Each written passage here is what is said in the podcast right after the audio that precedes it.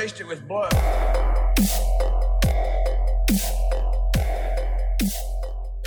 Ladies and gentlemen, welcome back to another episode of Art of MMA. If you saw the intro, you are not confused. This is an MMA talk show. I am your host, Mike Ginn.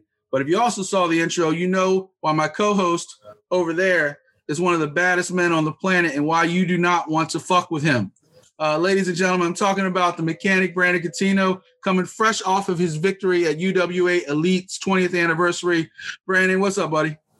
Hey, man, it's always good to hang out with you guys on a Wednesday, talking some fights. What happened to your opponent? What happened to Mr. Marquis, fake MJF, talking all that trash, and then the day of, he pulls his mangina. What happened? Apparently, he banged his knee, some nonsense like that. He ain't hurt his knee. He hurt his mangina. He was talking all that trash, and then he got scared. Yeah, it's actually crazy because it was funny because I was talking about a bitch clause, you know, for him because I knew he was going to be shook, and that's exactly what happened. Man, he talked all that trash, and then some poor guy got in there and had to get victimized. Man. Anyway, if you don't know what we're talking about, or you missed the intro to this show, go back and rewind. Brandon absolutely showed why he's one of the baddest dudes on this planet. But Brandon is not alone. I also have another guest this week. Of course, you guys know Cage My IQ's own Mr. Dan Bakley. Dan, how you doing, buddy? I'm doing good. Still recovering from the weekend. Dan told me off air he had a little bit of a wild weekend in Atlantic City. So it's the middle of the week, Dan. You should be good by now, bro. Yep. I came off my festivities. Brandon has his, Dan has his, but yet we all still found time to talk about things like UFC 263. We had 2 title fights, 1 brand new champion. And of course, Nate Diaz, he found a way to steal the show somehow, some way. We're going to talk about Bellator 260, the fall of Douglas Lima, got a brand new champion over there as well. And then Clarissa Shields made her debut. It was a little rough at start. I can't really mock Brandon anymore because he was right.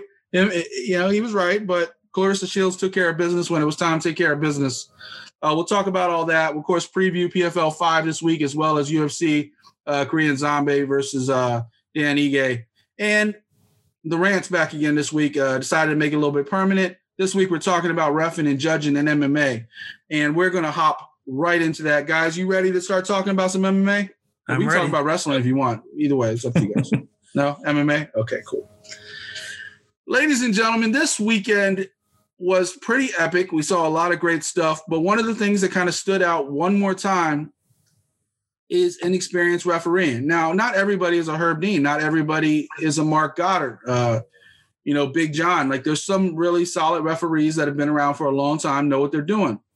Unfortunately, in my fight pick, and it had nothing to do with the fight result. It had to do with protecting the fighters. Arizona had not a rookie, but a local ref doing the Jamahal Hill, Paul Craig fight.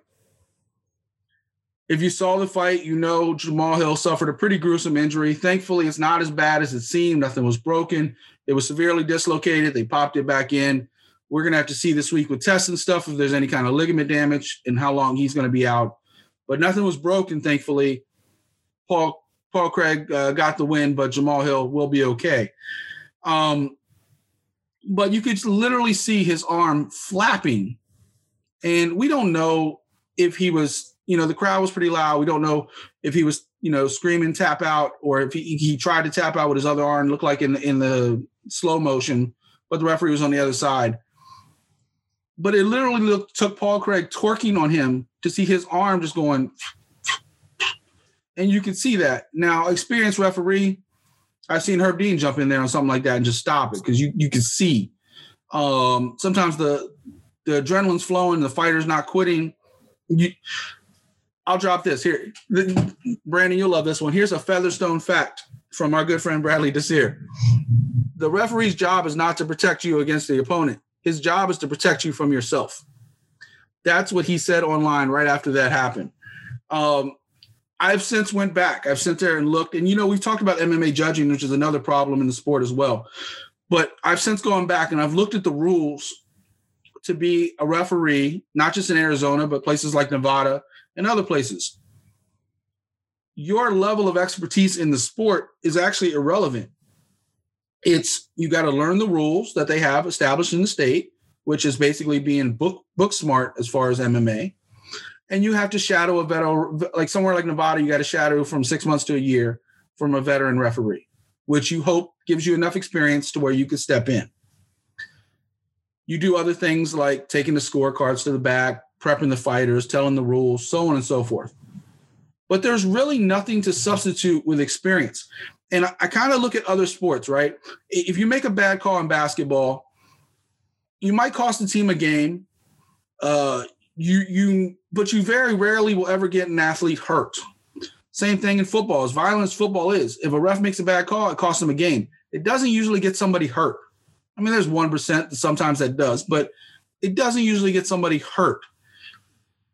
Boxing and MMA are the exception, and boxing not even as much because you're really in there to separate the fighters, make sure there's no low blows or illegal blows to the back of the head or something like that, and count knockdowns and knockouts.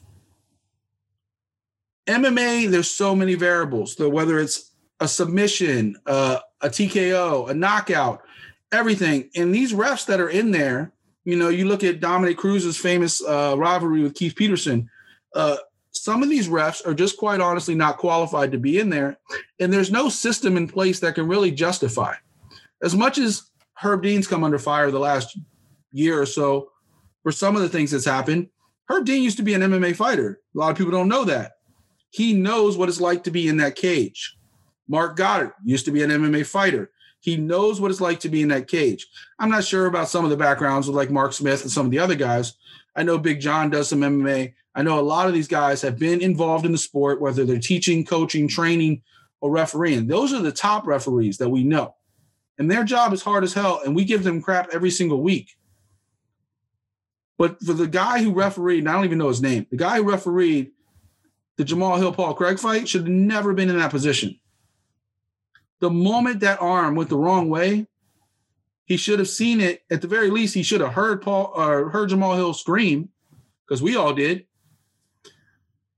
He should have seen it, and he didn't because he wasn't experienced enough in that sport in that moment. And that's my problem right now. And then you also go to MMA judging, same thing. And I'm gonna kick it around to you guys to get your views on it as well. But same thing in MMA judging. How many people are sitting there cage side in MMA that are boxing judges, somewhat celebrities, or know somebody who runs the business, like whether they're in a casino or the Apex or somewhere in Las Vegas, somebody that knows somebody on the commission, and they're like, hey, do you want to judge a fight this weekend? And they're still doing it on boxing rules, which has been brought up a number of times, the whole 10-point must system in America, which I've long since said, get rid of it, do something similar to one, pick a fighter, pick a winner, or even open scoring, which Invicta and some others do. So it's a little more transparent. There's just too much money in things like the UFC that they don't want to do that. But Dan, I'll start with you because Brandon's giving me that mean mug right now, and I don't want to piss him off again. I might catch a running knee. But so Dan, I'll start with you. As far as reffing and judging goes and the qualifications that it takes to actually be one, because believe it or not, you and I, and obviously Brandon, could qualify to be a judge, or if we put in 6 months following somebody, a referee in the sport just by learning a few simple rules, especially people that cover the sport like us already know. So what is the fix to get people that can actually do this and keep fighters from getting hurt? Well, first off, I'll put this fact out there. The only reason that ref was there was because the original ref got COVID, so he couldn't do it. So they had to find a replacement for him. So that's why he was there. But I would argue that if they had more qualified replacements, that wouldn't be an issue. But to peel off of that, how he repped it was so bad. My co-host Miles made a great point within when Paul Craig had his arm and he flipped him over. When that happens, your body's moving, but your arm's not moving. So he could have torn ligaments right there, and the fight should have stopped no matter what right there because of the potential damage he was going to take because he wasn't able to defend it. But for some reason, he kept it going. And then even when he got him locked into that triangle, you could see Paul Craig looking at him like, Are you going to stop it? Are you going to stop it? He literally looked at him for 5 seconds, and then he continued to punch him because he was like, I got to do something to get the ref to stop. He punched him and torqued him to where the arm was flat. And then Paul Felder made the comment, he looks like he's tapping, but it's really just his arm is so loose that his arm is just flying back and forth. I feel like a ref should have to do exactly what a fighter does, go in the regional scene. He should do all the qualifications first and then go to the regional scene, work his way up as a ref to then get to the point where he has all that experience from repping the low end of the industry, move his way up to then where by the time he gets to your UFC, he has done so much experience with repping that it shouldn't be an issue about his qualifications because he's done it so much. Whereas this guy, he just came out of nowhere and was thrust into a pay-per-view event on the main card. Yeah, not even a preliminary fight, the main card. And then I've interviewed Chris Lieben, who just got his qualifications, and he said that when he got his qualifications, that he had to take this big test. He did it. He's licensed in California now, but all the time when he goes to events, he has guys like John McCarthy, Herb Dean, asking him questions, scenarios, and everything just to test him, just to make sure that he's ready, just to make sure that he doesn't make any mistakes. And he's like, I thrive on them asking me these questions because it builds my confidence. It lets me know that when I answer it right, and then that they hold me accountable for what I'm doing. I don't know if that guy had that same experience because he was just thrust into it. But I think he needs to know the ins and outs before he is thrust into being a UFC ref right there, because he put that fighter in danger because he could have, that move, it happened, but everything after it could have been avoided. Yeah, it could have been way worse. I mean, his career could have been over. I mean, Brandon, Dan brought up a good point. Accountability. Not very many refs, if they make a bad call, and from the top to the bottom, they make a bad call, it's pretty much like, all right, why'd you make this call? Okay, try not to do it again. And they just go about their business. Like they still fighting they're fighting later. They're reffing later that card sometimes. Like this guy actually got pulled off because obviously Dana and the athletic commission could see he was a danger. Because he was supposed to ref one or two more fights that night and he got pulled out. And actually, no, it wasn't the main card. Jamahal Hill and Paul Craig, I'm pretty sure, was in the prelims. No, they were the first fight of the main card. Yeah, first fight. Yeah, okay, first one. But yeah, Brandon, what do you think? How can we hold these refs more accountable as a commission? And the same thing with the judges. I mean, it's really the thing. Like they've done, like they've talked about this before about keeping them accountable. But the things like you could do is like, especially like I want to say it's probably easier for a judge than it is for a ref. But for the judge, it's like they're sitting cage side, so us as the fan, we get to see the whole thing because we have TV cameras and everything like that while they're sitting ringside. So they're only getting one angle. So they might be blocked up for something. That way, right, judges don't see the whole fight that we do. So that's why really what happens is they get brought into an office, and I think they're shown the fight and they basically explain what it is that they saw. And that's how judges are kind of put off to the side with the commission. Now ref on the other side, it really kind of is the same thing, where they could say, "Oh, this is what I saw. This is why I did what I did." And usually, yeah, it is where they're just like, "Okay, you know, this is his reasoning for it," and it's usually like the reasoning is kind of semi-understandable, where you could be like, "Okay, I can't fault him for that," you know, unless it is just something just so blatant and so bad. And I know it was a few shows ago, or maybe it was a show last year where there was a guy who was on the prelims and he did a bad job and they had kicked him off the rest of the show. I don't remember the name of the ref. Well, it's one of those things where UFC has more power over something like that. But if it happens at a CFFC event, what do they do, right? Well, the thing too, also, I mean, I want to say is like usually when they go to like when they're in these states, Like, yeah, you know, you will get your big time refs, you know, your Jason Herzogs, you know, your Mark Goddard, your Herb Deans, your Mike Beltrans. But also too, though, they usually will try to put one of their refs statewide. Like, I kind of want to say on a state like Arizona, like Texas, even Florida, you know, they usually and even in New Jersey as well, they'll usually put one of their guys in there as well in the prelims. My thing is, I don't think Arizona gets the fights like, say, a New Jersey does, where, like Dan was saying, like, you know, you want that guy on the regional scene. Well, people in New Jersey, they have fights in New Jersey and they have fights in Pennsylvania as well, so they go back and forth.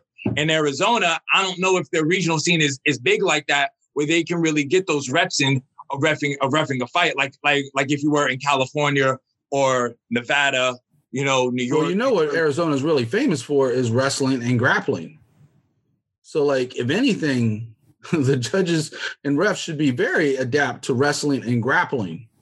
I don't think those guys are doing like legit, like college wrestling, you know, collegiate wrestling or anything like that. They're just, you know, probably guys just, you know, watching fights and like, oh, hey, I think I want to do this. Yeah, or they could be guys who are doing boxing matches, you know?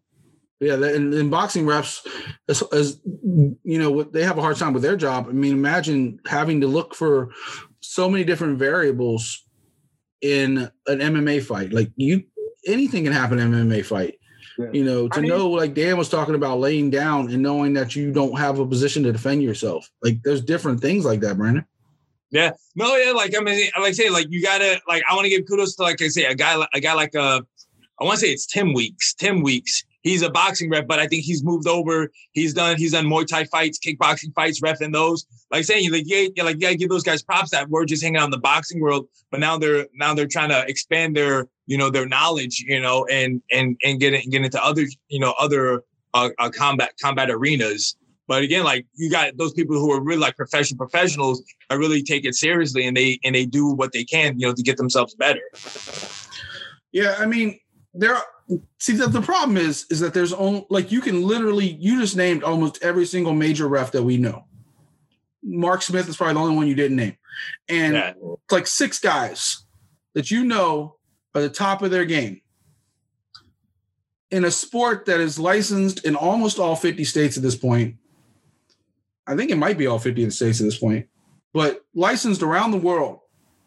These six guys can't be refereeing the entire world. Like, you need more qualified. And there's so many MMA fighters, especially that don't make it, right? Like, how many, you just did professional wrestling, right? How many guys go into it, and girls now, especially like females too now, like Aubrey Edwards and all. How many people go in there with this idea is, I'm going to be a professional wrestler. It doesn't work out, and they transition into being a referee because they know the sport and the profession and the entertainment of that one well enough to where they can enforce it. I actually saw a story the other day, and I know this is going to piss off people that hate us talking about wrestling, so sorry. But I saw an interview with Dean Malenko. For those that don't know, Dean Malenko is a legendary wrestler, wrestled for a long time. His dad was a Hall of Fame wrestler. Man of 1,000 holds, baby. Man of 1,000 holds. Man of 1,000 jokes, too, if you watch the AEW Unrestricted podcast. Dude's hilarious. Unfortunately, suffering from Parkinson's, so... definitely one of my favorites of all time. But Dean was a lot of people don't know this.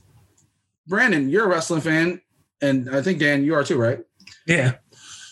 How many people know that Dean was in the WWF back in the early 80s? Either of you?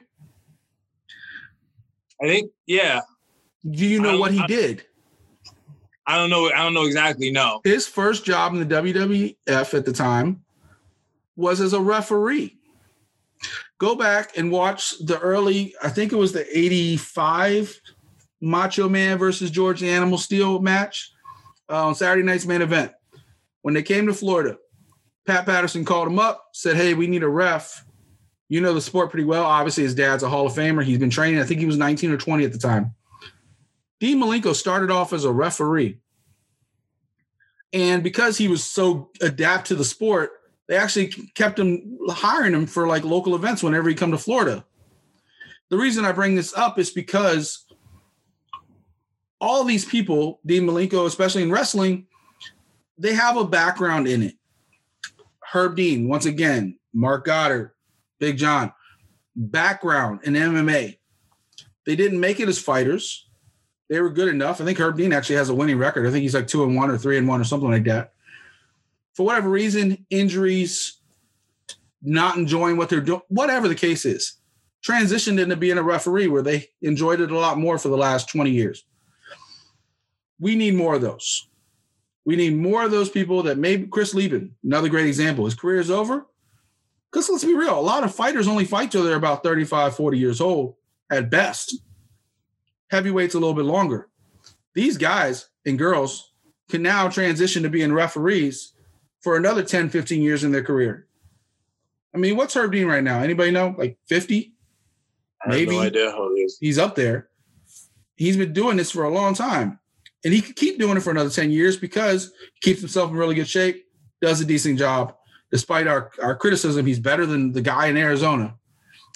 So I will end the rant there. But MMA judging and MMA refereeing in one of the most violent combat sports, if we want to keep watching this sport and we want to keep it licensed and we don't want senators and Congress and everybody else coming down because these guys are getting hurt on a regular basis more than they should in a regular fight, then we also have to regulate the sport ourselves.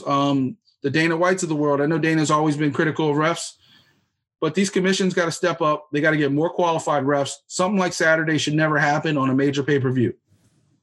It's bad when it happens on a regional show. It's worse when it happens in the eyes of millions of people that tuned in to watch two title fights and a 5-round Nate Diaz, Leon Edwards fight. So that's my rant on this week. We'll find something new to talk shit about next week. Oh, so this is the part I've been dreading all week. But before we get to picks and results, I want to let you guys know something. Right above me, artofmma.com/shop, promo code SKILL. You'll see why when you go to the shop. Got a brand new shirt, Skill Plus Violence Equals MMA. Also got a Talk Less Do More shirt, Fight More shirt. And we also always got the legendary shirts. Brandon's, of course, rocking the logo tee. I got the Fighters First. What you wearing, Dan? You got an MMA, Art of MMA shirt? Not today. Not today. Well, then that's why we cut you off. Anyway, good thing we can't see your shirt thing. You don't count. Yeah. Artofmma.com/shop. Go ahead and support the site. 20% off. Use the promo code SKILL. All right, guys. I can eat humble pie. I only went 4-4 last week. Pushed me down to second place among all the great hosts, which is me and Brandon. Dan himself, 7-0, currently leads all the guests. We don't count Alex Soto because he's only got 2 picks and he is 100%, but got to have a little bit of qualification. It's like a batting average, right? But Brandon Coutinho, 6-2, took over the lead dog spot for the host. I went 4-4. Not horrible, but I did have a bad Saturday with the UFC. Did pretty good with everything else, not counting Douglas Lima. But other than that, let's go ahead and talk about some results. Let's go ahead and start off. PFL 4 2021 season. Clarissa Shields makes her debut. We're going to hop right into that. Of course, also the continuation of the 155-pound season as well. Gentlemen, I clowned you, Brandon. I'm sorry. You sat there and said Brittany Elkin would pose a challenge. All of you guys did. But I didn't take it seriously. But for 2 rounds, it was very serious. Clarissa Shields was in a lot of trouble the first couple rounds. She kept her composure, which is, you know, you can see her training there. She couldn't stop it, but she kept her composure. Third round comes out. She sits down on the takedown attempt and then unloads on Elkin. And at that point, it was all over. Elkin couldn't take the barrage of firepower from Clarissa Shields. But I'll say this. That was the best debut Clarissa Shields could have hoped for. Because she faced adversity, she didn't quit, she kept going forward. It would have been very easy for her to tap out in the beginning and be like, all right, I'm going to go back to the drawing board, see you guys in 6 months. She didn't. She fought through it, armbar attempts, everything, kept going. And then she adjusted.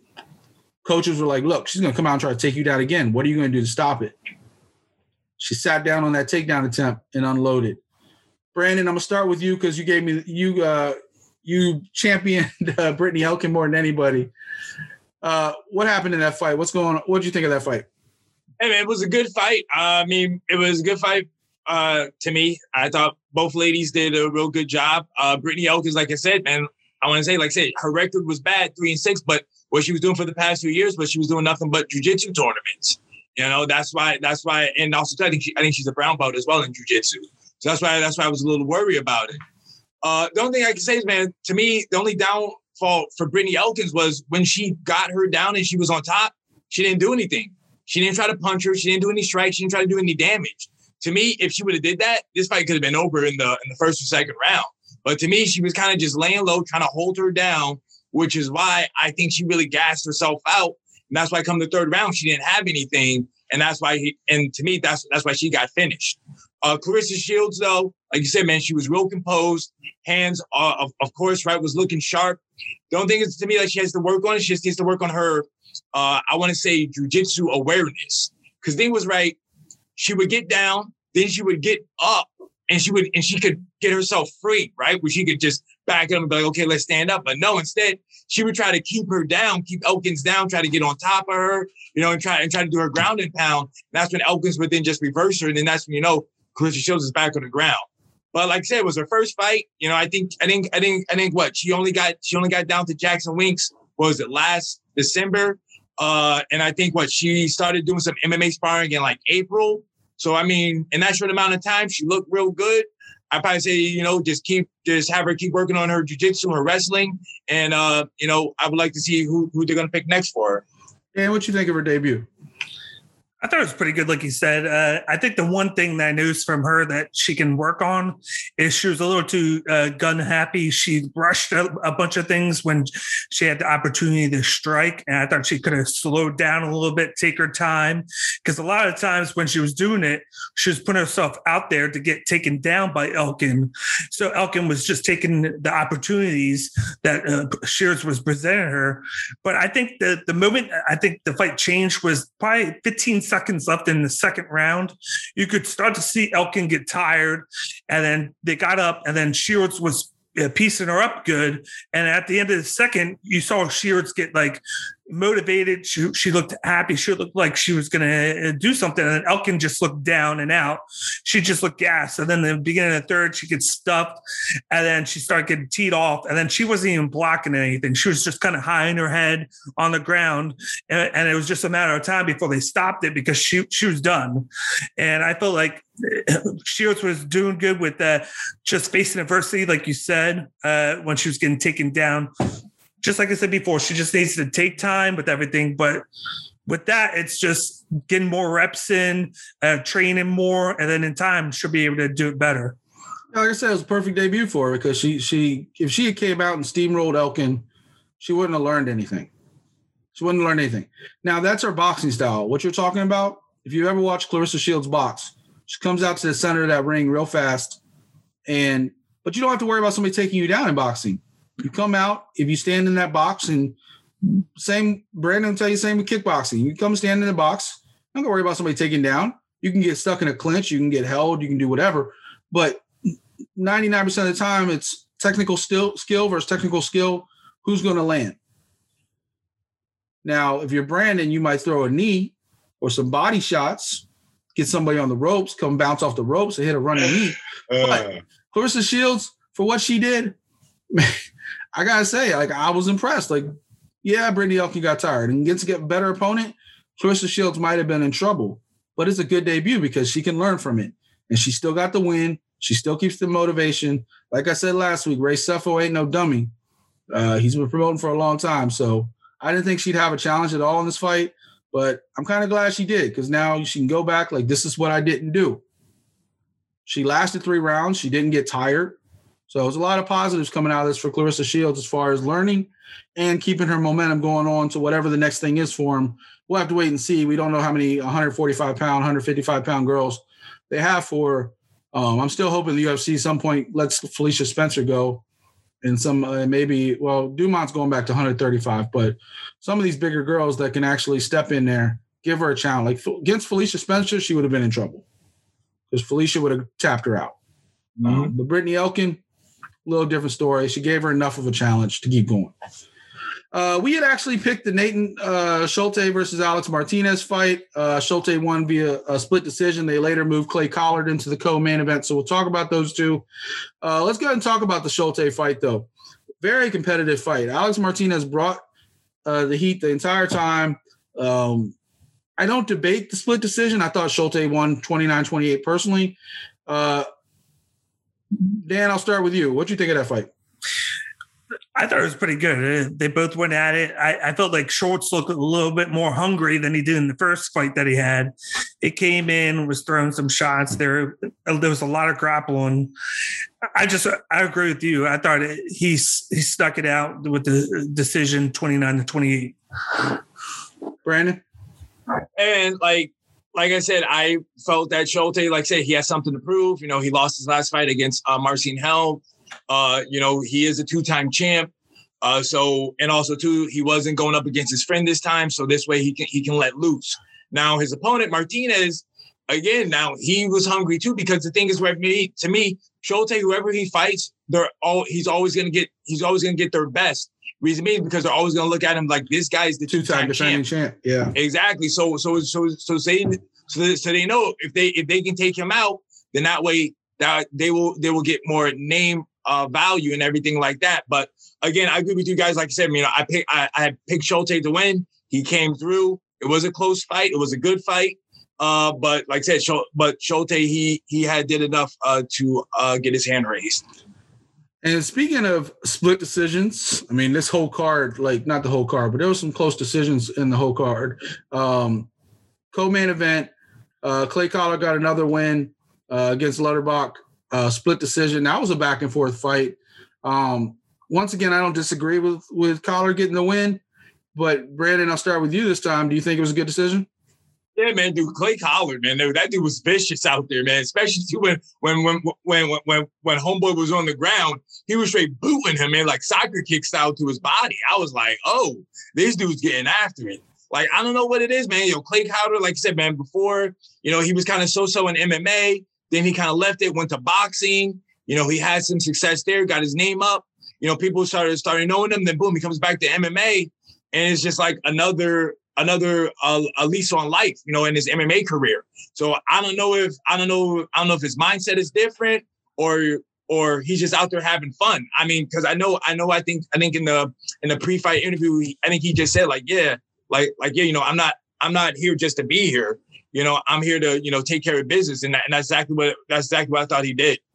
Yeah, and I think a lot of people were offended when Anthony Pettis came in and said, I'm going to be the face of PFL. Of course, Clay Collard was the first guy against him. Shut that down real quick. This was his follow-up performance. Now, Lutterbach had his moments in his fight. What did you think of the fight?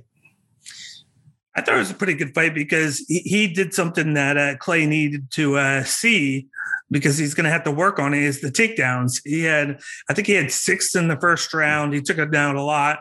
He had like 8 or 9 total. That's why the fight seemed closer than what it was. But at least Dan laughed. Brandon's like all stone cold. But I think the difference in the fight was the striking. You had Clay Collard, who had 95 strikes, and then Putabach only had 45. So that's why it leaned towards Collard, because even though he had like 8 or 9 takedowns, he didn't do as much with them as he should have. And then if the striking difference would have been closer, they might have been more inclined to go to his side. But Clay Collard was able to pick it up later. Putabach won the first round, and then I gave 2 and 3 to Collard with the aggressiveness that he had with the striking, because he knew he was getting taken down, so he needed to do a lot of work to catch up from it, and that's why he got the 29-28. Yeah, the second round is really like the questionable one, because it's just the takedowns didn't really do anything. But sometimes judges in MMA, especially, you know, not as much lately, but especially like over like a few years ago, it was a big deal. If you got a takedown, you won the round. Now it's kind of like, well, what did you do with the takedown? So thankfully, I think the judges got this one right. Shout out to Chris Wade. He got the head kick and knockout in the second round against Ospinov. He just keeps on rolling. You know, he came out of nowhere, signing with PFL, got his was on that first Anthony Pettis card. Now he's back. They're not really giving him a lot of love. He's staying down there in like the early prelims, but Chris Wade is just like, he got the win, he got a knockout. So shout out to Chris Wade. I hope he keeps on coming. Because he's in New Jersey. He's a Long Island guy. The guy he's fighting in New Jersey. They're not going to show him any love, you know? Well, shout out to Chris Wade, Long Island MMA. A lot of love for him. Fucking Alban Mercier and Marcin Held, man. That fight That was a war.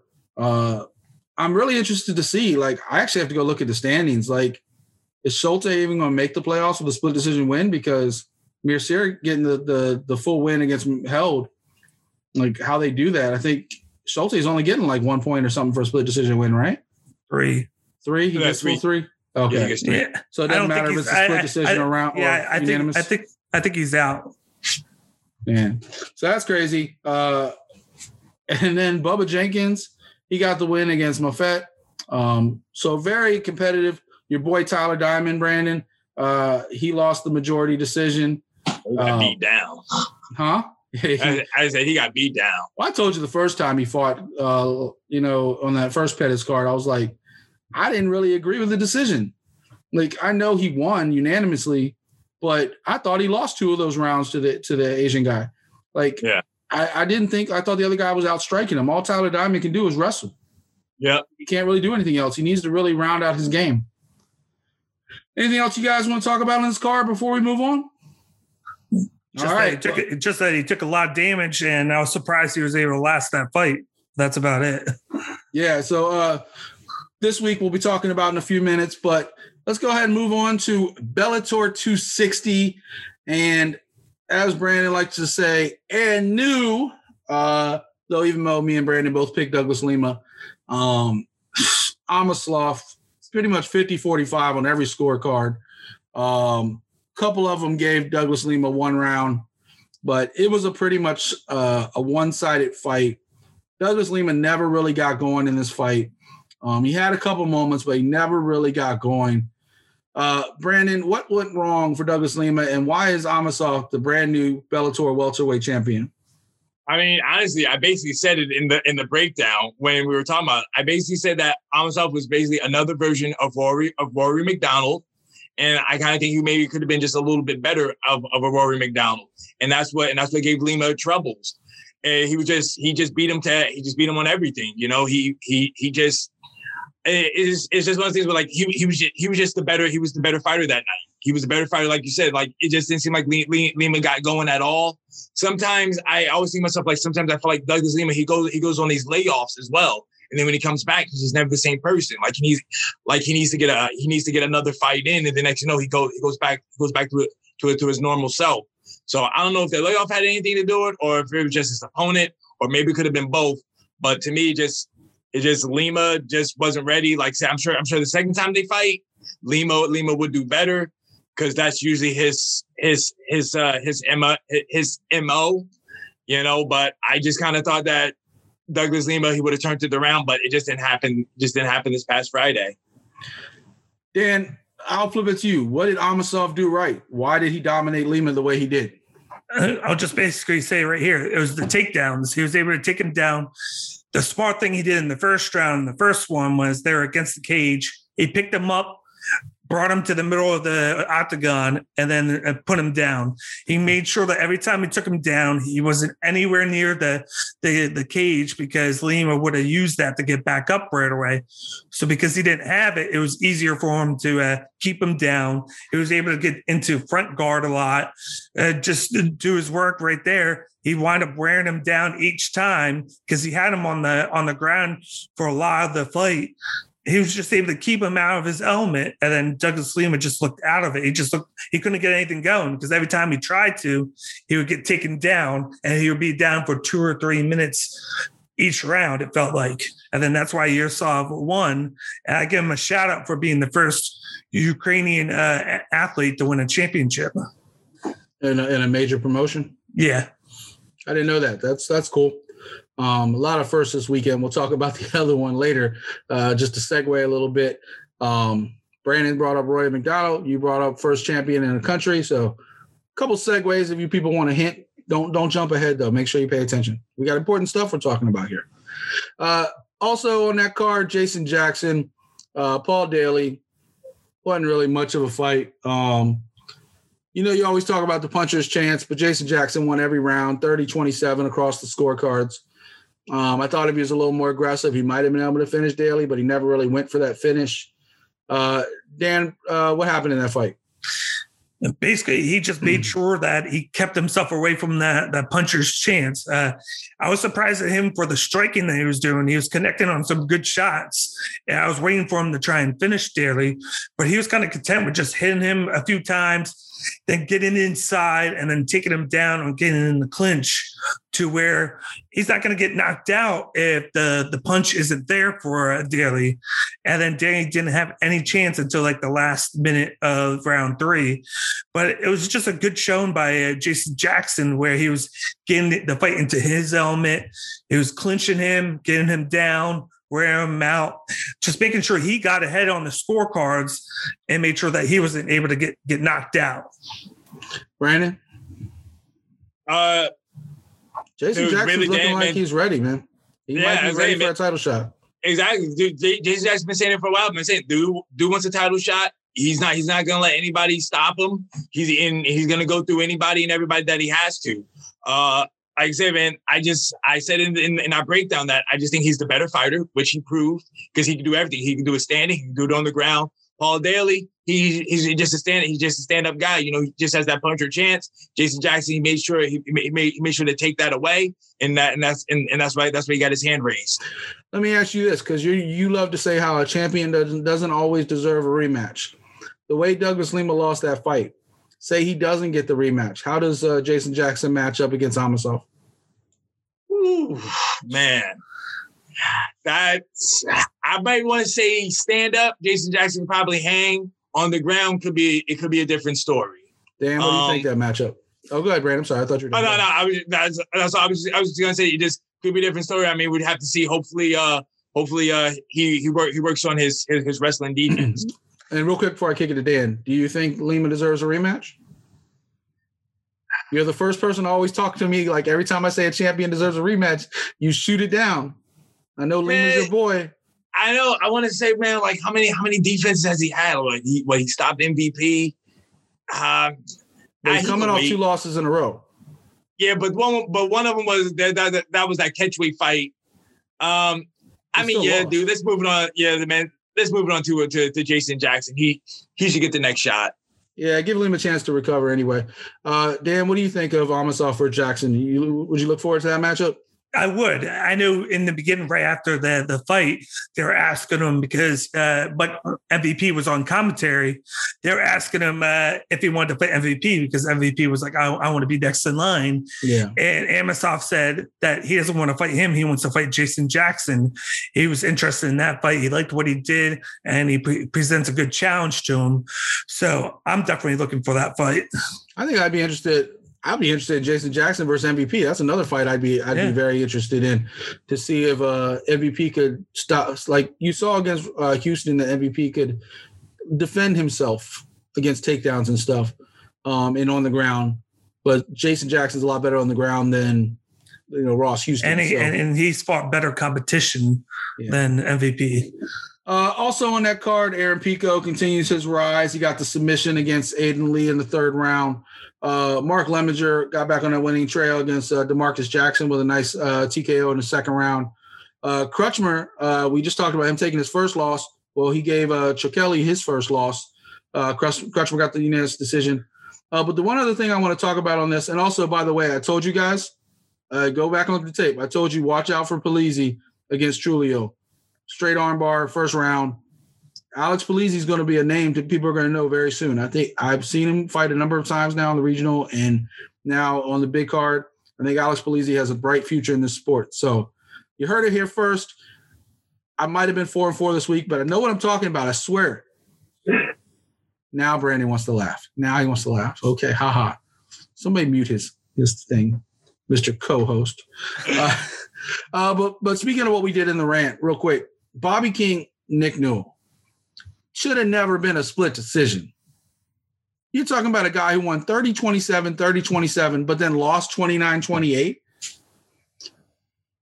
I agree with the 30-27. I thought Newell had a couple moments in this fight, but he never did enough in my mind to win a single round. Now, how much are takedowns worth? How much are this worth? How much is that worth? We don't really need to talk about that fight, though. It was a very entertaining fight. Definitely go back and watch if you didn't see Bellator 260, Bobby King versus Nick Newell. It was a good fight. Nick Newell didn't get dominated for three rounds, but he lost every round. And if two judges have a 30-27, how does one judge go all the way the other way and do 29-28? There has to be some kind of unified standard. I don't care if you're going down a checklist and be like, all right, takedown's worth this much. He outstruck him this round, so he gets that. And I don't care what the criteria is. At this point, you have to have people that know the sport better to get these judging right. Because if for whatever reason Bobby King lost that fight, that would have been highway robbery. So I didn't watch it live. I sat there and had the benefit of watching it back on like YouTube, like for like in its entirety after it happened, with it by already knowing what happened. But even if I was watching live, I don't see any way I would have thought Nick Newell would have won that fight. You guys disagree? No. I don't think anybody does. And that's the problem, that one judge could have cost Bobby King the fight. So, all right, you guys ready to talk about the big dog, UFC 263? And can I bring something up with Bellator real quick? Yeah, go ahead. Yeah, I love this guy, Aaron Pico. I love watching him. He came out, he started out just as a knockout guy, but now he's starting to use his wrestling more. He was dominating. I think he took him down like 12 times, maybe even more. He just looks more of a complete fighter now. He's only 8-2. He's only 24 years old. So he has a lot of time left in him. He's only fought in Bellator, but I feel like this guy's going to be one of the future pieces. I think the best thing that ever happened to him was they came out and lost. Mm-hmm. And he had those couple tough fights where he got knocked out by Corrales and Borix back to back, but he has definitely turned it around. His problem to me is he's a knockout or submit fighter either way, win or loss. You know, you talk about Clarissa Shields pacing herself. If Aaron Pico, which he did a better job this fight, if he does a better job pacing himself, he can be a superstar in this sport. He didn't even look tired in that fight, which was great. I mean, he's built like a tank for that size. Like, I mean, 145 pounds. He has abs on top of abs. Like, he's always been, like, from the time he was 19, 20 making his debut, like, same thing. He's got a bright future, but he needs to pace himself, and he needs to stop putting himself in a win or die, win or lose situation, So that's my thoughts on Aaron Pico. Yeah. All right, guys, you ready to talk about UFC 263? Let's do it. Let's skip this. I don't want to talk about my picks no more. All right, ladies and gentlemen, UFC 263, two title fights and Nate Diaz. Nate Diaz lost, but tell that to the fans because, he got dominated throughout the entire fight until like the last minute of the fifth round. But we'll talk about that in a second. Let's go ahead and start off with the defending reigning middleweight champion. I'm talking about Israel Adesanya against Marvin Vettori. I wasn't completely wrong. Now, I know you guys are like, haha, you picked Marvin Vettori. But I wasn't completely wrong. I said there's no way he was going to get stopped. And it never came close to him getting stopped. And I'll tell you this much.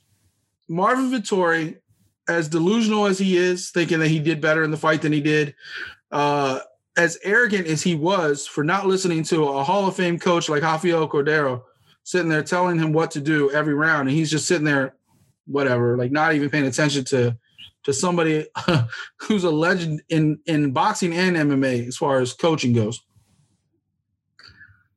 And then still talking shit after the fight, like he did something. All that aside, he hung in there for 5 rounds. He was never in danger. His leg took damage. Like I think both of you actually said, look, and Tim broke it down with the leg kicks in his rebuttal of me.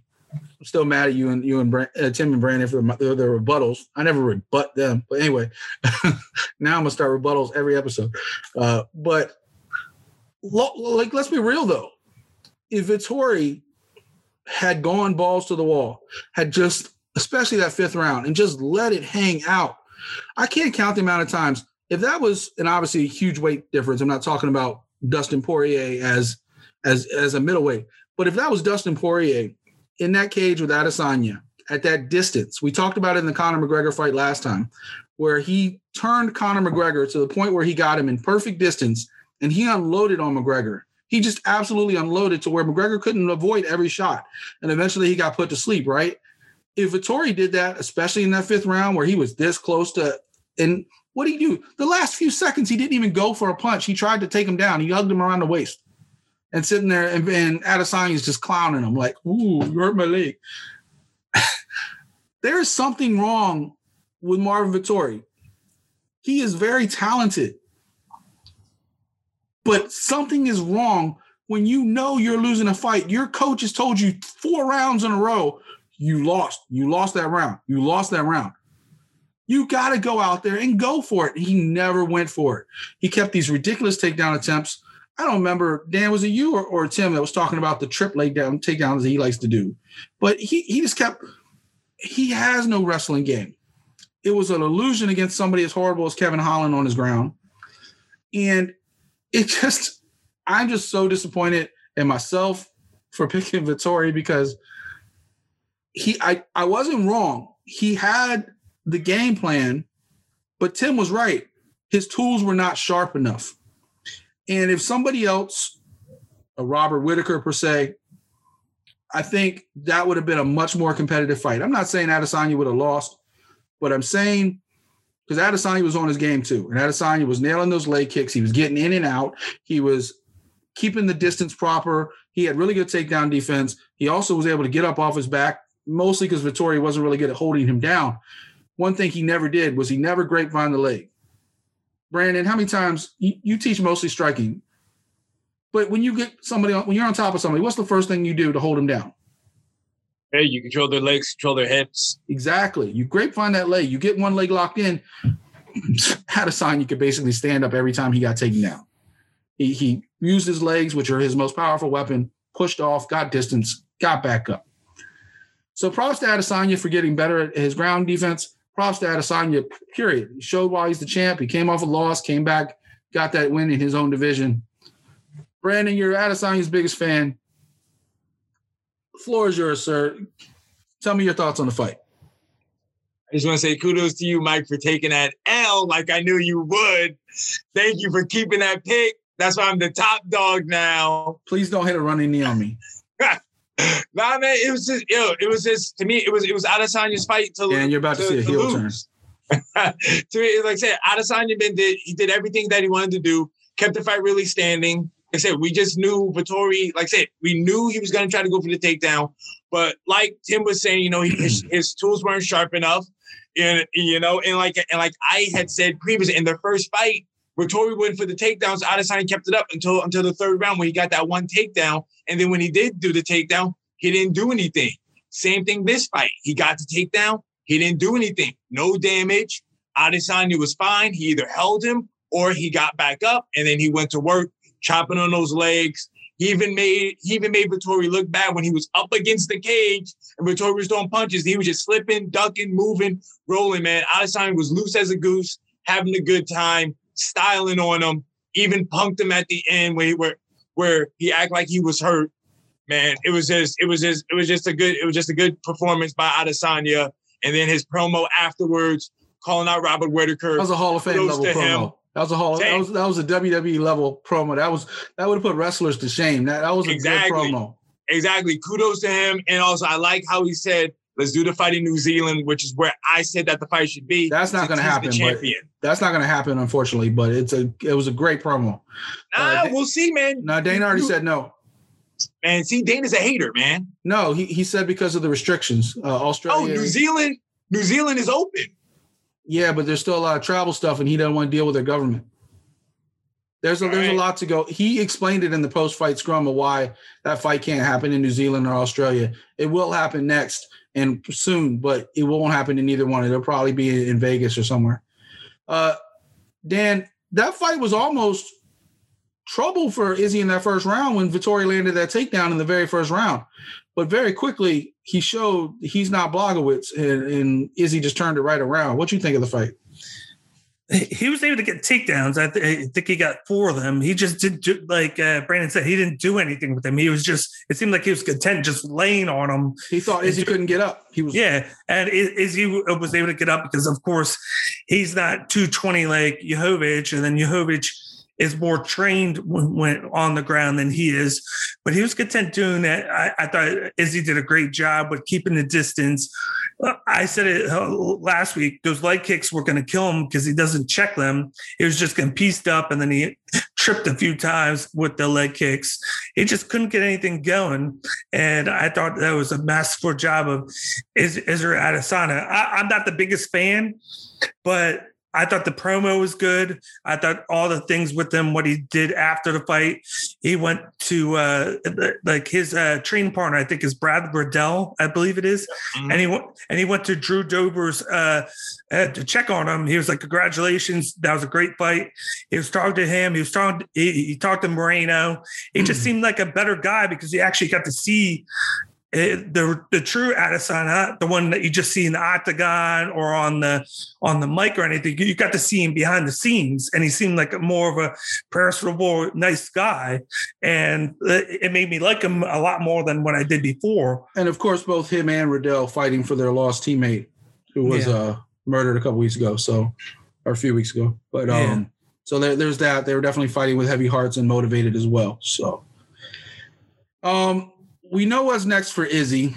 Vittori's a little bit different story. The first thing he did was call out the drunken Paulo Costa. Paulo Costa replied he would fight that moron. I'm not going to hold my breath on getting Paulo Costa back in the cage anytime soon. He wants to use money as an excuse. He wants to use the flu when he's still battling COVID, which is it. There's so many things going on with Paulo Costa since he lost that fight to Izzy. Lost his undefeated streak. You know, we've talked about this a few times over the course of the show. The history of the show is that when a fighter loses, especially when they lose in a way that just like breaks their spirit, sometimes they're never the same. We talked about Dominic Reyes when he got knocked out. Like, when you get knocked out, sometimes you bounce back stronger. Sometimes you're never the same. You just don't know when people feel that vulnerability for the first time. Paulo Costa was unbeatable until he fought Izzy, and he looked horrible. Wanted to blame it on being drunk off wine and every other excuse he's come out with, instead of just saying Izzy was the better guy that night. Same thing as Vettori. Vittori's coming up with all these excuses of just saying Izzy was the better dude. Eat your humble pie. You know what? I went 4-4 this week. Could have been worse, actually. But you know what? Brandon's the lead dog. I'm going to come back and make my picks this week, try to be better than him. That's what a competitor does. Don't shit talk Brandon for being the lead dog. I want to do my research. I want to get better, and I want to get my spot back. That's what you do. You get back in the cage, you fight harder. Paulo Costa isn't that dude. He can talk about money all he wants. He can talk about everything. Like Dana said, you know, if you've watched this show since day one, you know I don't agree with Dana on shit. But Dana was right about this one. Did you see your last fight? How you going to talk to me about getting a raise? Come on. All right, let's go ahead and move over to the co-main event. Man, I'm actually not mad I was wrong about this one. I was really hyped on Deiveson Figueiredo, and I really hope they have a trilogy because even though Moreno dominated this one, Figueiredo has dominated that division for a little while, and he actually is one of the champions. I think maybe deserves that immediate shot, especially the way the first one was such a classic. This one wasn't as much a classic. Figueiredo never really he never really went for it. Like, I think Moreno's jab just really threw him off in the very beginning. He could never close that distance on Moreno. And Moreno was sharp. He was explosive. And he got the finish. He got him in that rear naked choke a couple times. He almost got him earlier in the fight with it. But explosive, got the finish. And you want to know how to handle a loss? Look at what Deiveson Figueiredo did after that loss. He picked Moreno up. He was like, it was your day. God shined on you. You know, you can be as arrogant as you want in the press conferences and the fight up. But MMA is a game about respect. And even Izzy said it after the fight. It's about respect. You can hate somebody. I remember Rampage and Rashad Evans hated each other. They still shook hands after the fight. It's a game of respect. You go in there, you share blood, sweat, and tears. It's a game of respect. Brandon Moreno, though, let's go back to this. First Mexican-born champion, now in the UFC. Of course, my dog wants to make a cameo on air. Back up, stop. But here we go. Brandon Moreno, Dan, I'm going to start with you. What happened in this fight? I was so adamant that he was going to win. I just had that good feeling with him. Of course, the only guy that agreed with me about Deiveson isn't on the air this week, but all right. But he went in. He must have watched the tape, seen that instead of having Figueiredo dictate the fight early, which he did, and then he just countered it, he went on the offensive right away. He was coming at Figueiredo the whole time, hitting him with those strikes. It was just putting it to him. And I think Figueiredo was just shocked at what was happening. I think he was shocked that he wasn't the one pressing the fight. It was Moreno. He was able to piece him up.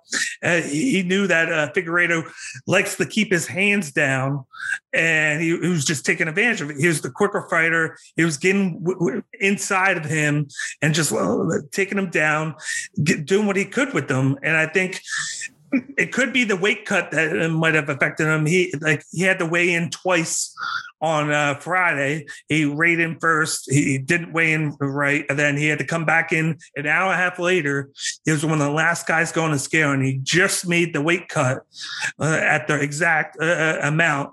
And you might be able to say that had something to do with it. But I just think Moreno was the more polished fighter. Even his coaches said that their mindset in the first fight was to just counter whatnot. Moreno wanted to come in that fight and do it a certain way. He did it his coach's way. And then this fight, he was like, I want to do it this way.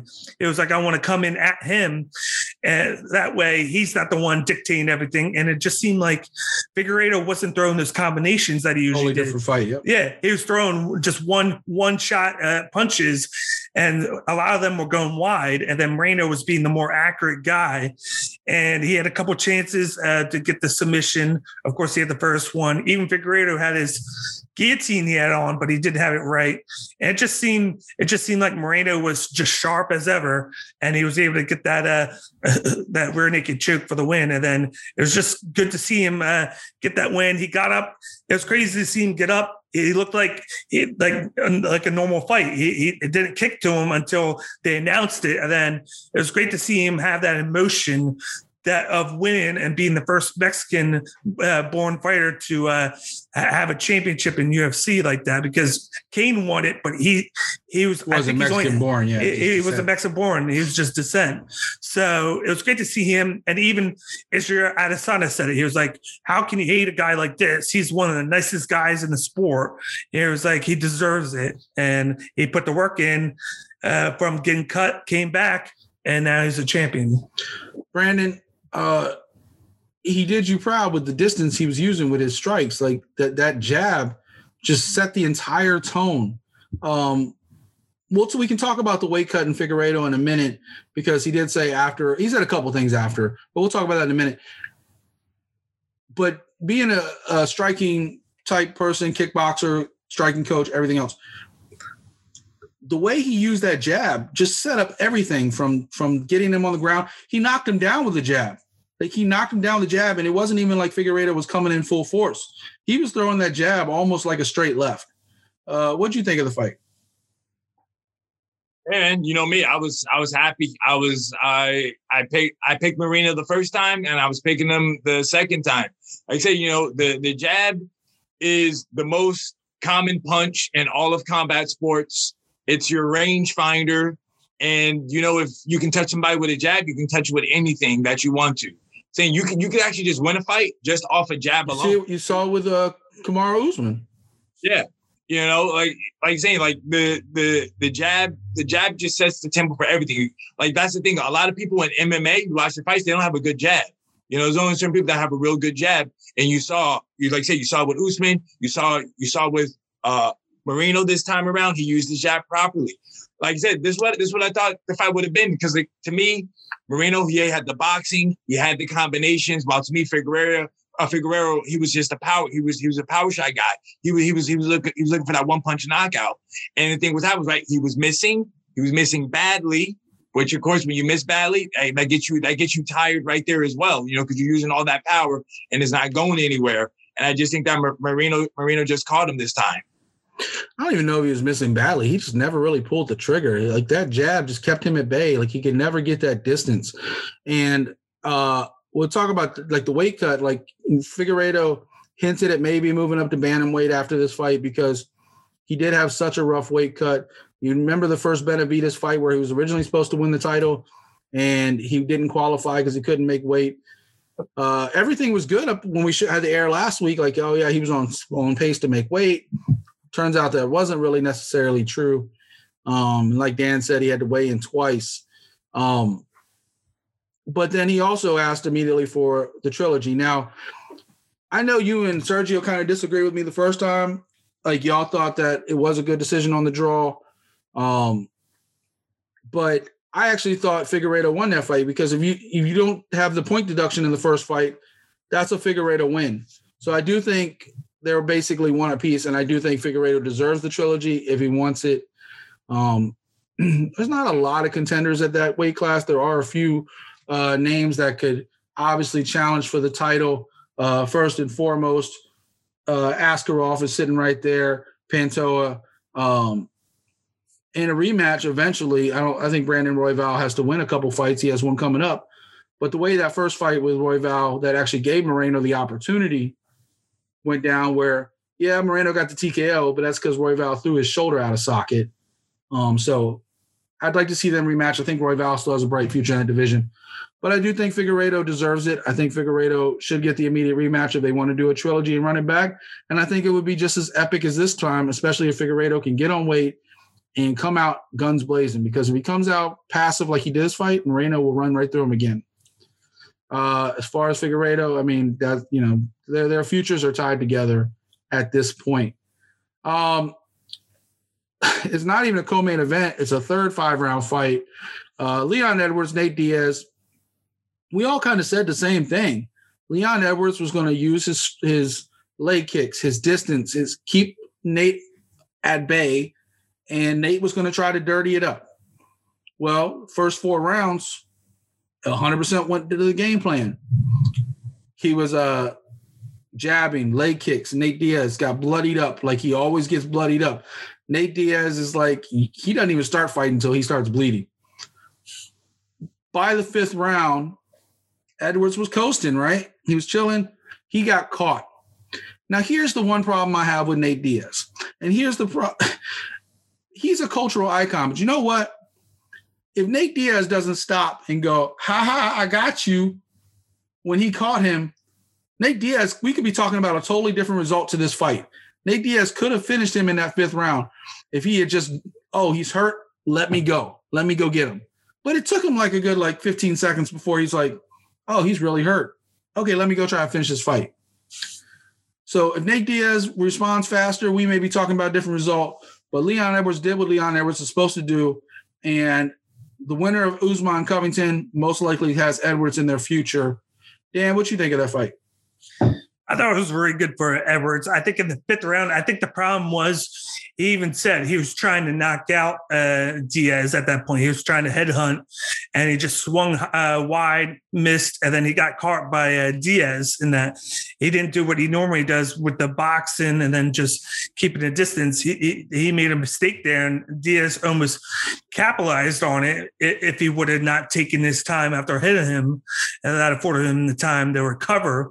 But he was just able to piece Diaz up, get him with the leg kicks. The leg kicks were hurting him bad, and then he was taking him down, wearing him out on the ground.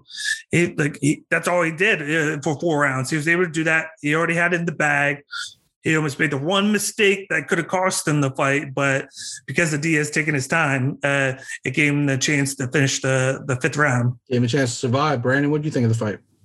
Hey, man, I thought of the fight, man. Leon Edwards got that hand raised like I knew he would. To me, man, Nate Diaz had nothing to offer him except for the last round where he did catch him. But the reason why I called him was because Edwards, he made a mistake. Diaz did capitalize, but he didn't capitalize till he got the finish. Like I said, I just thought Leon Edwards was going to be better all around, which he was. He showed it. Used his leg kicks. He was outboxing Diaz, and like I said, he should be next in line after this Covington Usman rematch. There's not really much talk about this. I mean, Nate Diaz did what Nate Diaz does. He came out in the last round, put on a show, gave the fans something happy to go home thinking about Nate Diaz some more. We'll talk about Tim's pick, the Damian Maia Bilal Muhammad fight in a second, but You know, you got Damian Maia, you know, coming off that loss to Bilal Muhammad. I guess we'll talk about it right now. And Damian Maia is like, his fight contract's up, but he actually wants one more fight against Nate Diaz. He thinks that would be a great jiu-jitsu fight and so on and so forth. Look, Nate Diaz is going to come and Nate Diaz is going to do what he does. He's not going to win a fight. He's not going to win a lot of fights. He's lost more than he's won in the last few years. But he left people a lasting result. I'm actually calling this episode Sixth Round because you know what? Nate Diaz is probably the only dude who probably needs a sixth round to win a fight because he's going to bring it to you until the bell, until you stop him, the doctor stops him, or until, you know, the final round. Like, he's not going to stop no matter how beat up he gets. You saw it in the second Conor fight where Conor was piecing him up. You saw it against Masvidal where the doctor had to stop it after the round. Like, he's going to get bloodied up. He's going to do what he does, and he's going to keep coming forward. And he's always dangerous to the end. But Leon Edwards fought the smart fight. He never put himself at risk, and he won. So that is that. We'll see what happens for each of them afterwards. Leon Edwards has been promised a lot in this sport and not been delivered very much. So we'll see now that COVID's kind of resolving itself and travel restrictions are kind of lifted. Hopefully we can get Edwards back in there sooner than later. But speaking of Edwards, last fight, he had the eye poke thing with Bilal Muhammad. Didn't want to give Muhammad a rematch, so Muhammad fought Damian Maia in the last fight of his contract. Muhammad got the win. But, you know, Damian Maia had some moments early on, especially. I didn't think it was a 30-27. I thought it was 29-28. I thought Maia won the first round personally. But it's not much debate on that win. We'll see what's next for Bilal Muhammad in that one. Of course, opening up the main card, we just talked about it earlier, Paul Craig, Jamahal Hill. Jamahal Hill coming off a long layoff because of injuries, because of COVID. Paul Craig, you know, he looked great his last fight, you know, against Shogun, but it was Shogun. Like, how great do you really look? I was actually worried about my pick the moment Paul Craig came out to his entrance music. He looked so serious. And I turned to my wife. I was like, I'm losing this pick. And that was before whatever, like, all the stuff happened. And, you know, ironically, we're talking about refereeing. Even my wife was like, his arm's not supposed to flap like that, right? Like, why is his arm flapping? Like, my wife was, like, mortified. It was like watching a horror movie. She was, like, ripping my skin off. Like, she was like, I can't believe it's – why aren't they stopping this? So if my wife, who's an amateur, like, watcher, can see that that fight should have been stopped, I think we all know that fight should have been stopped. Forrest Park, Craig, I can see him getting a top-5 opponent coming up. I mean, he's been moving up steadily up the food chain. Either one of you guys got any thoughts on Paul Craig right now? I thought he looked good because he said coming in, I'm a grappler. I'm going to try and get the submission. I'm not veering off from it. That's what he did.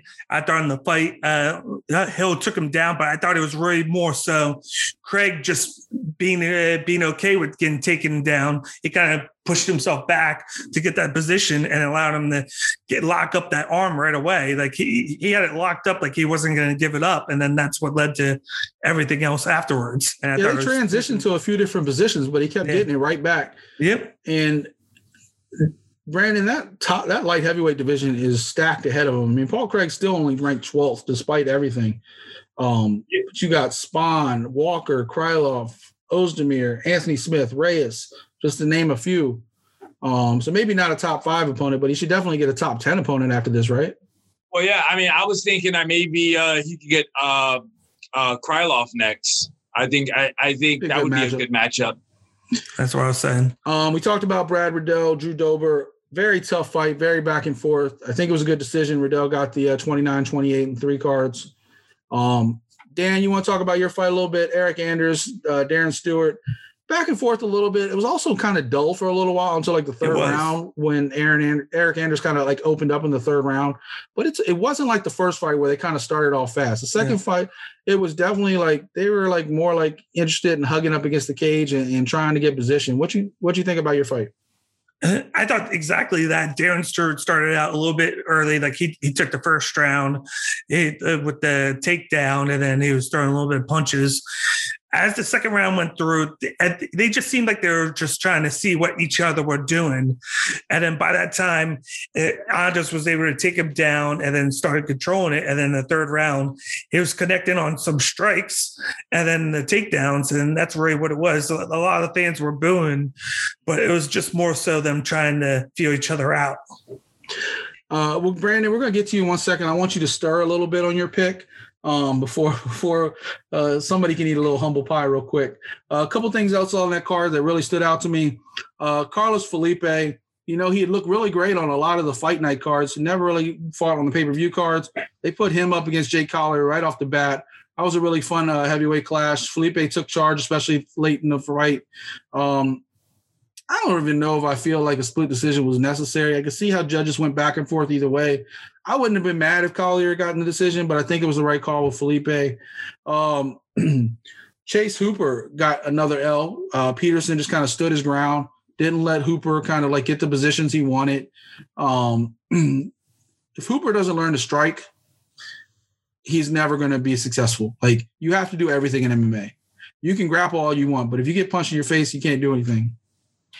Terrence McKinney with the big knockout over Frevola. Alexis Davis went back to kind of what she was before her last fight, kind of back to like not looking so great. And Kianza looked good. And then Evloff just controlled Dawoodu. I didn't see that coming. I thought Dawoodu striking would kind of keep him at bay. It did not. At least one fight to talk about, Brandon. You know, you did a really good job picking last week. But how'd your girl JoJo do? Hey, man, like we talk about with judges. Hey, I could be biased. Really? Judges on that one? Exactly, man. I thought she won that fight. And so did one other judge. And evidently so does Dan. Exactly. I thought she won the first and the third round. Second round was definitely Lauren Murphy. She controlled her, had her down, everything like that. But third round was definitely JoJo. I think just maybe it was just the first round was kind of was a little bit close, but I just thought Calderwood, she did a better job in the first round. But hey, like I said, I'm not a judge. You know, there was one judge who did have it for Calderwood. There were two other judges that had it for Murphy. So hey, man, props to Murphy. She did it. She did what she had to do. Like she said, she likes being in these fights. You know, her nickname she's calling herself Lucky Lauren Murphy. Why? Because I think her last few fights have all been split decisions, you know? So, hey, kudos to Murphy. I think she should get the next title shot. I mean, she didn't move up in the rankings. I think she's still ranked third, but I still think she should get the next title shot and I'll go from there. I mean, I know I see Dan's face. I know he thinks Calderon won too. I don't agree with that, guys, at all. Like, I think Murphy clearly won the second. I think she won the first two. I think at times in the second, I think she could even almost finished Calderon. And Murphy was more angry at herself after the fight that she didn't get the finish. It's just so tough. I don't think either one of these girls, and no offense to Calderon either, because I know that's your girl, but like I don't see either one of these girls competing with Shevchenko at this point. Like, I think Shevchenko would run through both of them the way they looked last night or last Saturday. I don't think they have the tools to get it done. I don't know anybody in that division right now in the top 10 that does, especially the way Shevchenko came out and looked against Jessica Andrade last time. All right, guys, you ready to make some picks this week? Yeah, you know, I need to keep that top dog status. Man, I hope you do. Actually, that's not true. I hope you lose every pick. All right. Anyway, I'm telling you, Dan, you're about to witness a heel turn. He's lucky. I told him. I'll put this out there. He is very lucky UFC 263 was the night he was wrestling, because I swear to God, I would have came out there, lifted up his hand, be like, that's my dude, and then just RKO'd his ass out of nowhere. I have no problem. I have no problem playing the heel. Let's go. All right, guys. Let's talk about PFL 5 before we lose what little viewers that we have left after this point. PFL 5, Rory MacDonald, Gleison Tebow, Ray Cooper 3. He's in action. Antonio Carlos Jr. versus Vinny Magalhaes. I'm actually looking forward to that one. Chris Camozzi's in action. Cesar Ferreira. João Zeferino versus Jason Ponette. Should be a fun fight. Magomed Kamarov versus Curtis Millender. We kind of hyped Curtis Millender up a little bit, but we knew Rory MacDonald would run through him last time. did exactly what we thought. I don't know what to expect out of Millender this time. Filthy Tom Lawler in action. So it's going to be a fun card on the 17th. I'll go ahead and start with you, Brandon. Rory MacDonald got a tough veteran. Gleison Tibau's been around a long time. This is his 51st fight. What do you expect out of this fight? Who's your pick? I got Rory MacDonald, and I got him by steamroll. I don't think Tibau's going to have anything to offer him. I think I could see Tibau getting finished, either first or second round. Well, that was quick. Okay. Exactly. There's nothing else to say. Dan, do you have a little more analytics to that one than Brandon just did? I'm going to agree with him on that one. I'm going to go. Oh my God! I'm going to RKO his ass. First round. I'm going to go first round knockout. I think the big thing is that reach. I think he has a 79-inch reach, and Tibau's is only 69. Plus, he's taller than him, so it's going to be like Tibau's short and stocky. Yeah. So Tibau's going to want to get inside and then try and take him down and clinch with him. But I feel like Rory MacDonald's going to just. He usually likes to clinch himself, but I think in this matchup, he's just going to use his length and reach, and I think he's just going to knock him out. He's not going to be able to get touched because he's going to have that long length. I'm going Roy too. Roy, especially since he started training more down in South Florida at Sanford, he's kind of even added more tools to his already diverse game.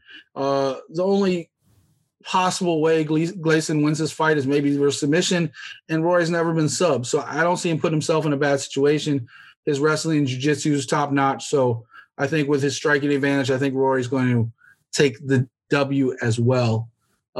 So me and Brandon will not be changing places on that pick, nor do I think we will in the co-main event as well. Dan, I'll start off with you. Ray Cooper III versus Nicolay Alex Sakin. Who you got? I got Ray Cooper in this one. I think it's going to be closer than people think, because if you look at Nicolay Alexikin, he trains out of the same he trains out of the same gym that Fedor Emelianenko trains out of, and then he has that Sambo background. So it's something that Ray Cooper might struggle against. But I just feel like I call him the silent assassin, because when he does interviews, he speaks so soft and but then he flips the switch once he gets into the octagon. He has that wrestling background. He can strike. I feel like he's just going to pull out a unanimous decision victory. I think it might be 2-1. I don't think it's going to be the explosiveness you expect from Cooper because of what Nicolay can present to him, but I still think he's going to pick up the 3 points. Now, Brandon, I know you're a big Ray Cooper III fan, but I will play devil's advocate for you to throw this in your wrench. Now, Nicolay's also beaten a good friend of the show, Jonathan Webb. He beat him over in RC Russian Cage Fighting Championship back in 2019. So he's used to somebody that can grapple with him. He had won 7 fights before that eye poke situation with Sai back in April.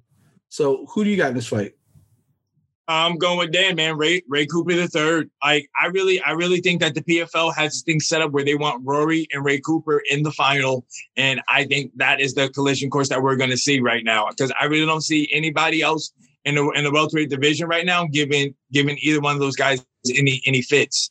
So I think Ray Cooper will get the job done. Like Dan said, I think it might be really a close fight, but I think Ray Cooper is just going to be able to pull it off. Well, I got to make up some points, and the more I actually look at it, I'm actually thinking Alex Sakin's going to win this fight. Alexa, how you say it, Dan? Alexikin. I think Alexikin's going to win this fight. He's got the tools that Ray's been stopped via knockout and submission. The only way that Alexikin's ever lost is submission and decision. I think Ray Cooper is more of a knock you out type guy. He does have 7 subs, but he also has got 14 knockouts. If he goes to a decision, he's lost the only time he's ever gone to a decision. So I think Nicolay can stretch his fight out and possibly pull off the upset here in that fight. Like I said, a couple other things to look out for before we move on. Cesar Ferreira versus Chris Camozzi should be a fun fight. Antonio Carlos Jr. versus Vinny Magalhaes, 2 veterans, been in the UFC a long time. Benny's been out of the UFC for a long time, but he's also been fighting around the world the entire time. João Zeferino, that guy's awesome. Don't know what to expect out of Curtis Millender. And then, of course, everybody loves to watch Filthy Tom Lawler get dirty with everybody. So, speaking of wrestling, when you fighting Tom Lawler? Hey, man, he's down at MLW. I don't know if I'm there yet with the big. You want me to drive down to Miami and give him your tape? Man, I'm trying to hype you up, bro. I got you. Let me know when you need a hype man. My name is Paul Heyman. No. Can I give a shout out? Go ahead. Like, I give a shout out to a buddy of mine, Jordan Young. He's actually going to be fighting Tom Lawler. I've been able to talk to him a few times. I message him weekly, and he's looking forward to getting the octagon because he didn't get to compete in the first fight because of the guy backing out. He hasn't fought in a long time, too. It's been since Bellator back in November 2019. So I don't know really what to expect out of Jordan Young. He was, first of all, Tom Lawler is, I don't want to say punch drunk, but he's been in a lot of battles, only 18 fights, but it's been a lot of fights. And Jordan Young's a submission expert almost. So I think Jordan Young has a very good shot in this fight. I think, especially only 26 years old, I think Jordan Young can probably win this fight. But it's going to be a fun fight. Any Tom Lawler fight's going to be a fun fight. So, anything else, Brandon? You got anything else you want to add on this card? Nope. All right, guys, let's move on to the final segment of the day. I'm talking about our picks for UFC Vegas 29, Korean Zombie, Chan Sung Jung versus Dan Ige. Dan, I'll start you off. Dan, who you got in this fight? I got Korean Zombie on this one. This was kind of hard for me to choose from because Dan Ige is coming off of a very nice win where he came in 20 seconds, knocked the dude out because the dude couldn't make a decision whether he was going to take him down or go for the strike. And it cost him. Because I thought Tucker could have knocked him out had he have just committed to the shot, but he didn't. And then he got knocked out. And then you got a guy like Korean Zombie. He takes a lot of damage, but he's known for knocking guys out as well. He's only fought 6 times in the past, I think, 6 years and everything. But I feel like he's going to pick up the victory. He's going to look to finish Ige. I have Korean Zombie by second round knockout. I just feel like he's going to put on a piece with them and shock them. I got a shocker here with Korean Zombie winning. I don't know if it's too much a shock. I think he might even be favored. What do you think, Brandon? I agree with Dan, man. I got the Korean Zombie. I think he definitely wants to bounce back from his last fight with Brian Ortega. You know, he didn't want to go out like that.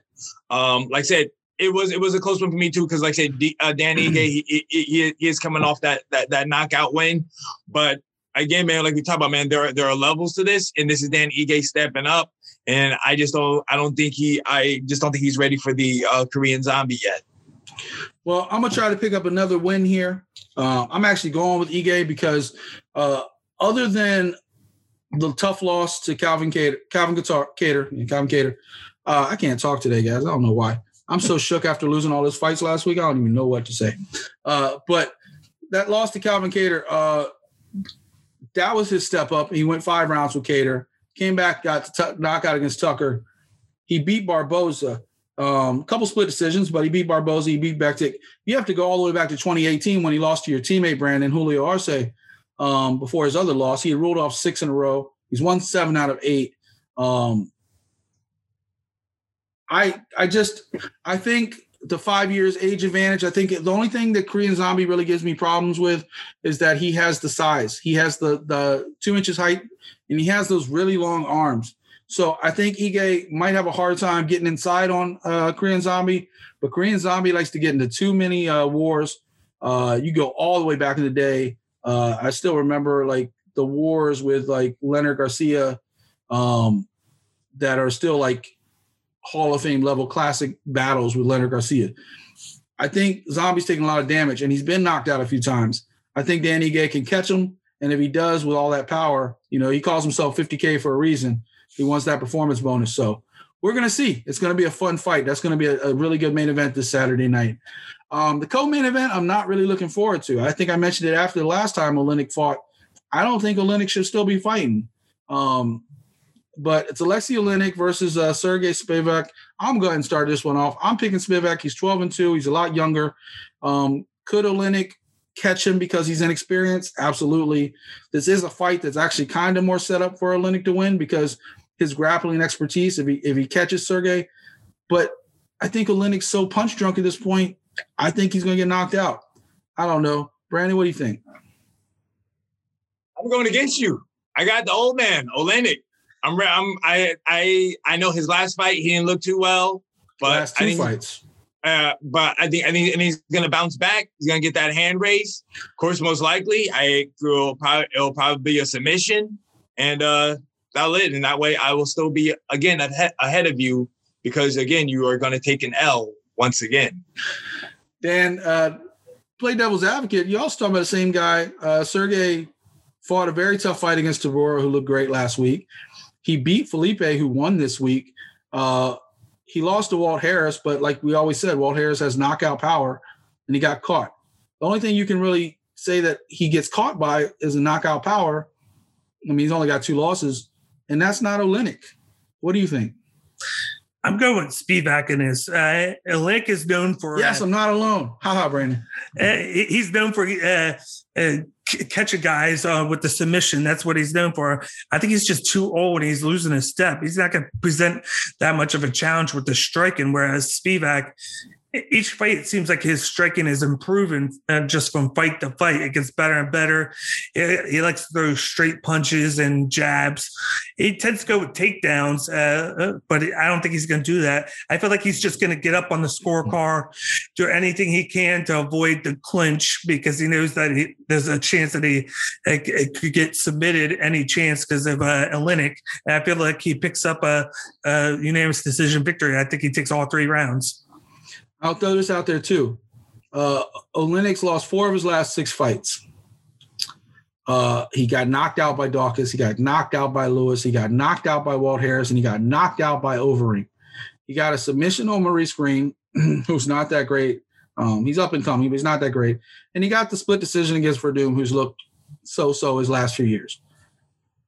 I think Oleinik is in trouble, especially that Dawkins fight. He's 43 years old. Ironically, he's younger than me now that I just turned 44, but I haven't been punched in the face for 74 fights. So I'm picking Spivak.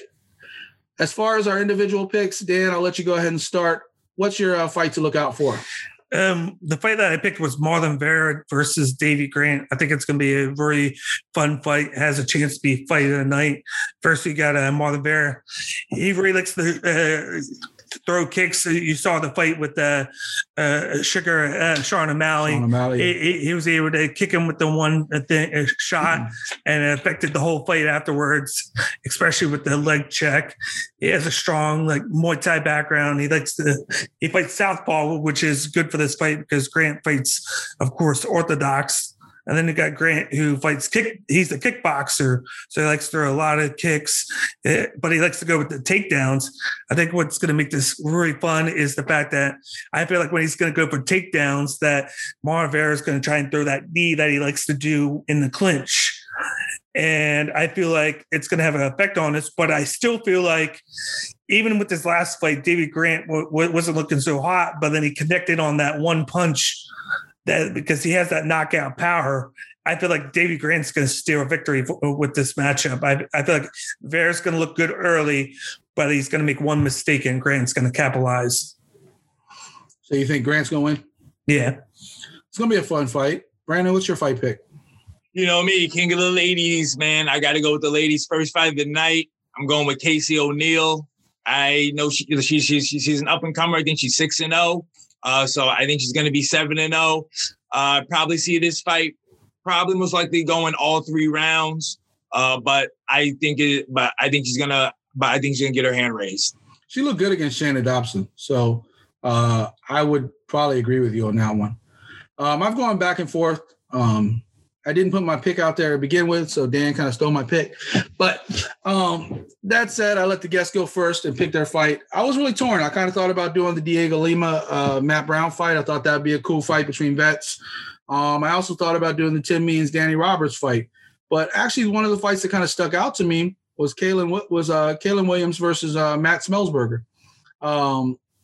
I'm from the DC area, so Matt Smelsberger's from Frederick. He's about 45 minutes north of DC, so he's a local fighter from up there, kind of on the rise. But Kalen Williams, Chaos the Ox Fighter, the longest nickname ever. He has looked great up until that Pereira fight that he just had. And Michel Pereira has made a lot of people look bad. That said, he looked fantastic against Razik Hassan, knocked him out cold, knocked Morano out, had the decision in the regionals before he got the call up to the UFC. I think the kid has a lot of potential. He has a lot of power. The only way Semi the Jedi, Smelsberger, wins is basically by knockout. And I just don't think he can go toe-to-toe with Williams. I think Williams has a speed advantage. I think Smelsberger actually has the reach advantage, but I think the speed and the power of Chaos is going to be a big difference. And one other thing I want to say about that card, by the way, obviously some great veteran fights. The Alexei Oleinik versus Spivak fight is the boa constrictor versus the polar bear. So can't go wrong with those nicknames as well. Dan, any other fights on that card you think we should keep an eye on? That's about it. Like, I do like the Lima Matt Brown one. It's gonna be a fun fight. And up until the fight got canceled, I was looking forward to the Tim Means Roberts fight, but now Roberts withdrew, and Tim Means is going to be on next week's card now, replacing somebody, so you can look for him there. But other than that, I think it's going to be a pretty decent card for being a fight night. Yeah, those fight nights have been pretty great this year. Brandon, anything else you're looking to on that card? No, I think you kind of picked it all out. I kind of was looking forward to see how Chaos bounces back from his last fight, and Matt Brown Lima fight. I'm always interested in that, because every time I always see Diego Lima, I'm like, man, sometimes I think you should be in Bellator while your brother should be in the UFC. So we'll see how that fight goes. I think Lima's thing is, like, I think Matt Brown's going to make him fight more. Like, against Bilal Muhammad, that fight wasn't super exciting at times. And I think that was to Muhammad's advantage. I think if Lima's drawn more into a fight, like Matt Brown will just kind of come at him. I think it's going to be a much more fun fight to watch. But it should be a good fight night this Saturday, UFC Vegas 29. Before we get out of here, I know you just posted the Kyler Phillips interview. What else is going on over at Cage My IQ, Dan? Next week, I'll be releasing Joshua Bisio one interview that I just did the other night. He's the strawweight champion for one. He's a great guy, a great kid, up and comer. He's really quick. I think he's really professional. He's waiting to get booked now. He hasn't been booked since January of 2020 because of COVID. Then he had a knee injury. But you can check that out. And then I'm getting ready to do my own preview for UFC Vegas 29. So you can check it out later tonight or tomorrow morning. Brandon, what's going on with you this week? Anything else new, exciting? You knocking anybody's head off? UWA knocking on your door to come back? Nah, man. I just want to say shout outs to those guys, man. Appreciate them for having me. It was good. It was good to be back with some familiar faces. Like I said, I haven't been in the wrestling ring. I think since like 2003 was the last time I did anything. They welcomed me with like open arms. It's always good seeing those guys. But yeah, shouts, man. You guys are wrestling fans. You're local in New Jersey. Check them out. UWA Elite. They're New Jersey based. You got a couple of people like my man KTB. Like my guy KT. No, I was gonna say my guy KTB. He usually wrestles at UWA, but he was just on AEW Dark last night. Him, and his tag team partner. They went up against the Dark Order, Evil Uno, and was it Drew Grayson or Stu Grayson? Yeah. So I mean, be on the lookout for all these local guys. You know, support your indie wrestling promotion. That's one thing I like about AEW. They do a lot of with the Dark and Evolution. They just give these, like, it's not on TV, but it's still a platform. It's still like millions of people watching on YouTube. So. Cool little thing they're doing, giving a lot of people a platform, and hopefully even more when they get a second show next year, I think, or later this year, depending on what happens with that TBS thing. Yeah. But ladies and gentlemen, that's enough wrestling talk. Make sure you watch out for Brandon. He may knee you at any time or just kick your head off. We do got a couple new shirts up in the shop, so make sure you check out artofmma.com/shop. Of course, all the show notes will be below. All the links to Dan's show and all the cool stuff he's got going on as well. For Brandon, Dan, and myself, thank you for watching. This has been another episode of Art of MMA. We're out. Oh, my God.